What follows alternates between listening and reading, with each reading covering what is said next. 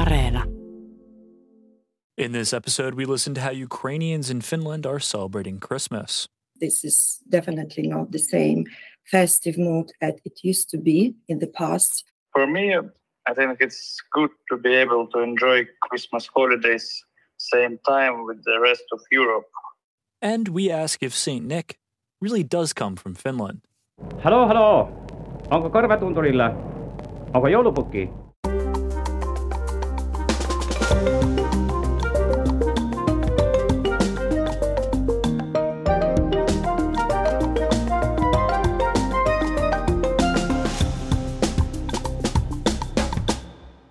I'm Matthew Schilke. And I'm Zena Iovino, and welcome to a special Christmas edition of All Points North. This week, we're unpicking some Finnish Yuletide myths and traditions, but we're also exploring how one group of people has uprooted their traditions and moved Christmas. Matt, you've looked into why Ukrainians here have moved the holiday. So, yeah, Ukraine officially changed its celebration of Christmas from January 7th to December 25th. Even before the official change this year, many people in Ukraine celebrated the holiday in December. A lot of this is Ukraine trying to distance itself from Russian culture and symbols during the war. It's a push to move away from the Orthodox calendar and Moscow. So, it's my understanding this is also happening here in Finland among the Ukrainians. Well, I asked a few Ukrainians here to find out how they felt about the official move and how they celebrate the holiday. Christmas is a big holiday for Ukrainians, and uh, for me, I think it's good to be able to enjoy Christmas holidays same time with the rest of Europe. For me, it was a step further away from Russian influence because the Moscow Patriarchate has significant negative impact in Ukraine for centuries. Also, when this news was announced, many people believed that it's st- steps ahead to align with Europe because we aim to join it's extra moment for gathering with people that I love and for cooking and eating traditional Ukrainian dishes because I really miss them in Finland.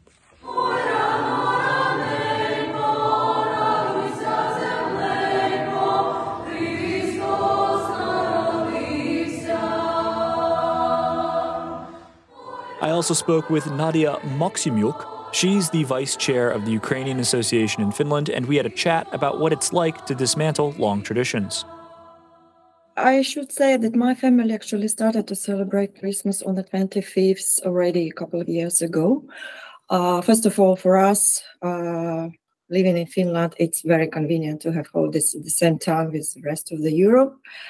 But I uh, should also mention that during the last years, more and more Ukrainians uh, did not want to have anything in common with uh, Russians, as we know that the actual war started already 2014. So uh, many people actually started to investigate the real history be- behind this fact about the 7th of January Christmas celebration, and they realized that uh, in fact Ukraine did celebrate Christmas in 1917, actually, with the rest of the world. Uh, of course, it was not that commonly spread uh, among Ukrainians, but uh, obviously after full-scale invasion in February 2022, people really started to cut all ties and association with neighbors from the east. And uh, and really the last year i i know that uh, majority of people really switched their celebration date to december 25th and i'm very happy actually that now it became the nationwide uh, uh, date of christmas celebration. This is definitely not the same festive mood as it used to be in the past as you know, many uh, women are separated from their beloved husbands, and uh, children cannot see their the fathers.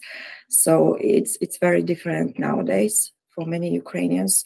Lots of people lost their close friends and relatives during the war.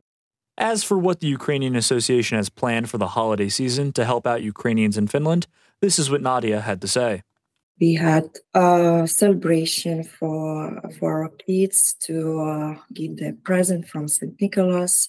Uh, we are arranging uh, Christmas uh, concerts uh, with traditional uh, play called Vertep. we have heard two performances already in Sipoo and Porvoo, and tomorrow we will have another one in in Oodi Library. Uh, so this is an opportunity for Ukrainians to uh, really um, get together and uh, enjoy this Christmas. Nadia also drew some parallels between Finnish and Ukrainian Christmas.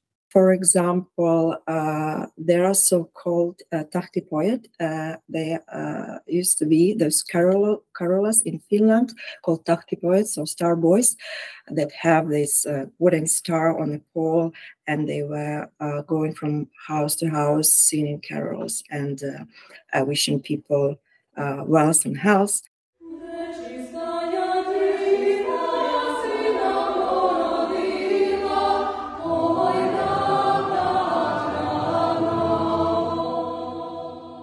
And that was Nadia Maksymyuk from the Ukrainians in Finland Association.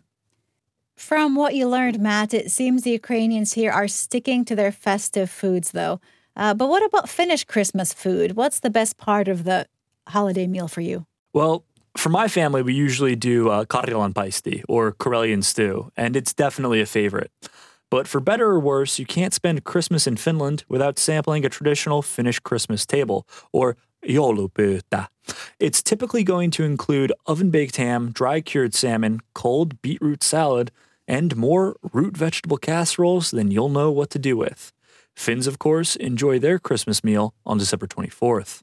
Well, thankfully, live fish has been dropped from the menu in recent years. We've reported that the aroma is a cross between a gym bag and a pigsty. Joel Willans from the Very Finnish Problems franchise actually came on the show to tell us what his problems with Finnish Christmas are, and his answer might not be a popular one with lovers of Finnish Christmas food. He wants to ban Finnish Christmas casseroles or boxes. Of course, one of the main things about Finnish, Christmas anywhere is food. And I mean, we can get on to the things I love about Finnish Christmas food, but there are there is one particular, three particular dishes which I think personally add nothing to the, to the Christmas feast, and I would just bin straight away. And they are boxes. You got your Swede box, you got your carrot box, and you got your potato box. And like to me, um, for a start, they're just they're quite tasteless, and they also they also sort of have this sort of consistency of like baby food, don't they? And I'm just like, whenever they're presented, I, my, my like, oh, they don't they don't feel festive, and I think t- to an extent that's reflected uh, in the fact that they don't seem to be dished up at any other time except Christmas. So I'm not entirely convinced that Finnish people are particularly enthusiastic. Yeah, I think he's being a bit dramatic. I don't know if I share Joel's casserole problem. Me neither. He should try my sweet potato casserole. You know, Finnish people always say it's too sweet, but then I notice they gobble it up anyway.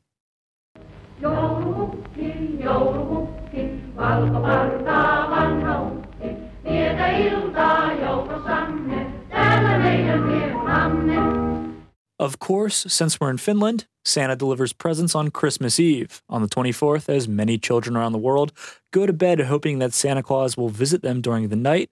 Kids in Finland get ready to meet good old St. Nick in person as their Santa's first stop. Of course, it could be one of his surrogates hired by parents to hand deliver presents. Joel had some thoughts on that as well when he talked to our colleague, Egan Richardson, a while back.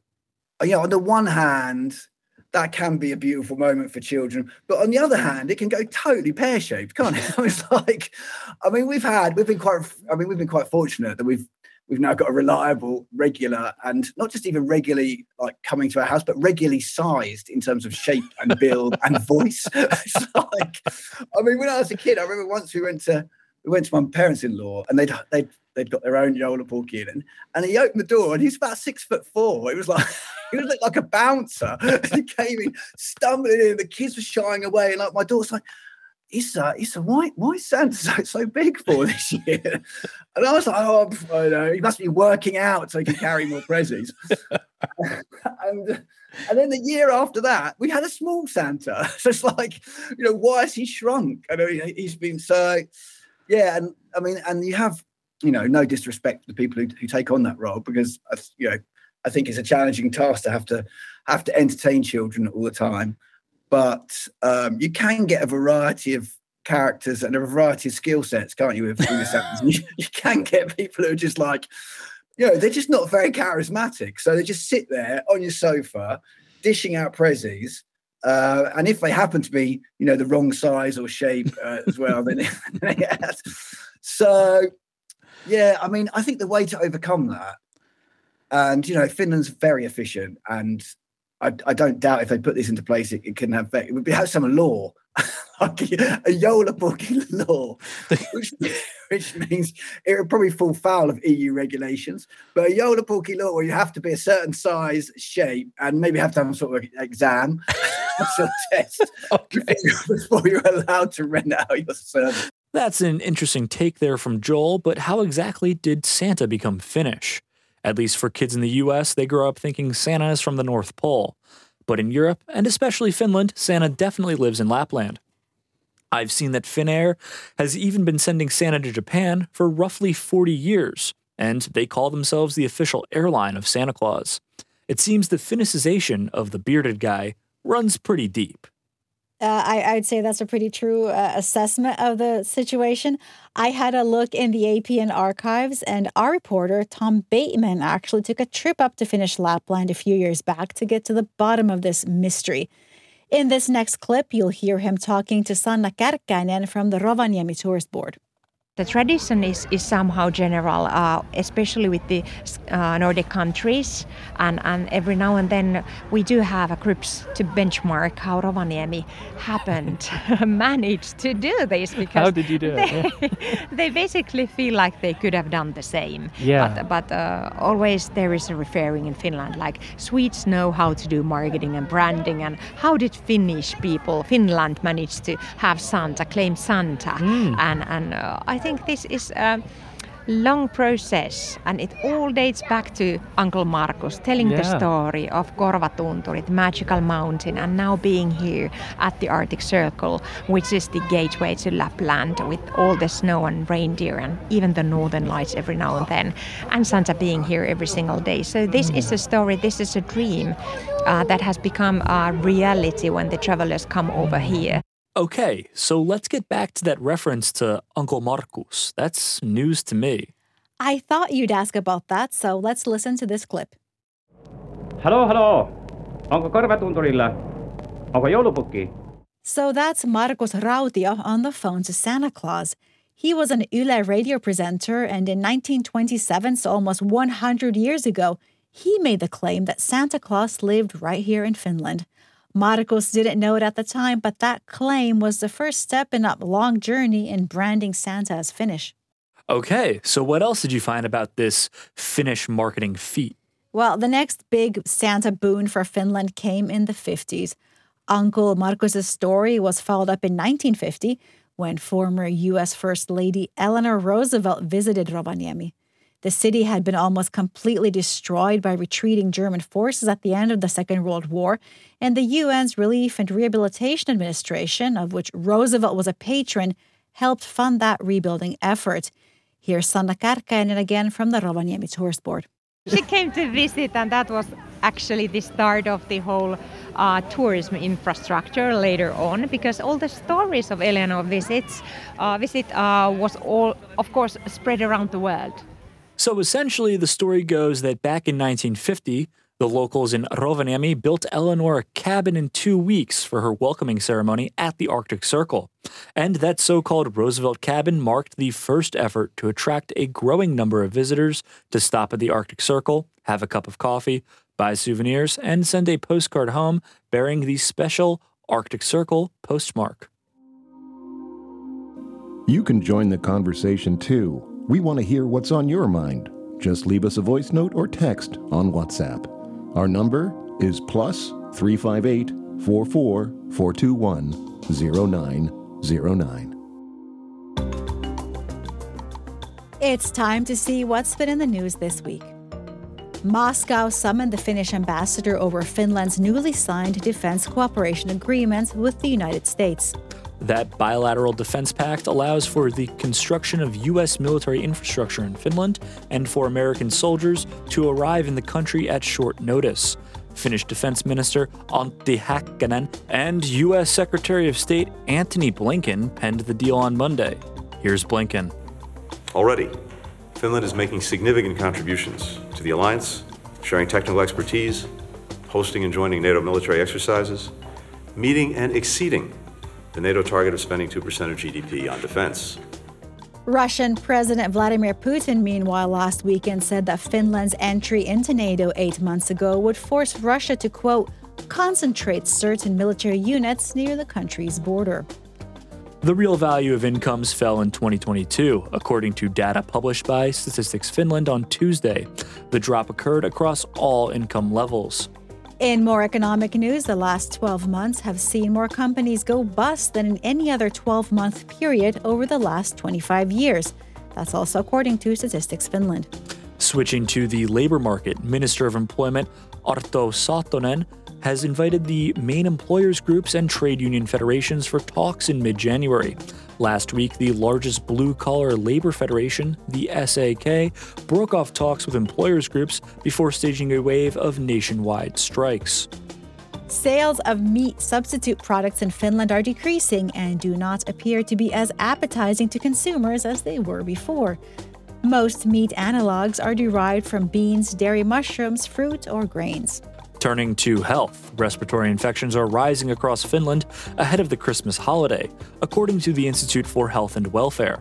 The influenza season has begun and the coronavirus is continuing to spread following a peak in infections during the autumn, the health agency said. And finally, this Christmas is likely the last time people can gift lottery scratch cards. From next year, the purchaser of the scratch card will need to redeem any winnings. Matt, who knew Christmas scratch cards were such a popular stocking stuffer in Finland? Veikkaus actually said that Christmas time is traditionally the biggest season for lottery scratch card sales in Finland. And maybe I was raised wrong, but I definitely found scratch offs in my stocking on Christmas morning. Any big winnings? Uh, I think I won 20, 20 US dollars once.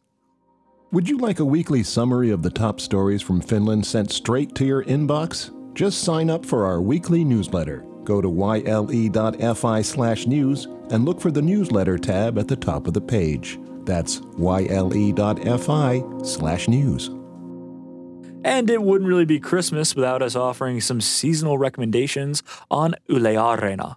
So, what do you have in store for us, Matt? Well, A Gift from Bob is a Christmas movie all about how a cat named Bob helped a homeless busker. That sounds like a family friendly festive film, if I've ever heard of one. It sure does. We've come to the end of another show. For now, I'll just say a very big thank you to you, the All Points North audience, for listening and supporting this show. I'd also like to give a big thanks to our audio engineer, Katri Koivula. We will be back next week for a look back at the biggest stories of the year. Merry Christmas and Happy Holidays from all of us here at APN. Bye. Bye.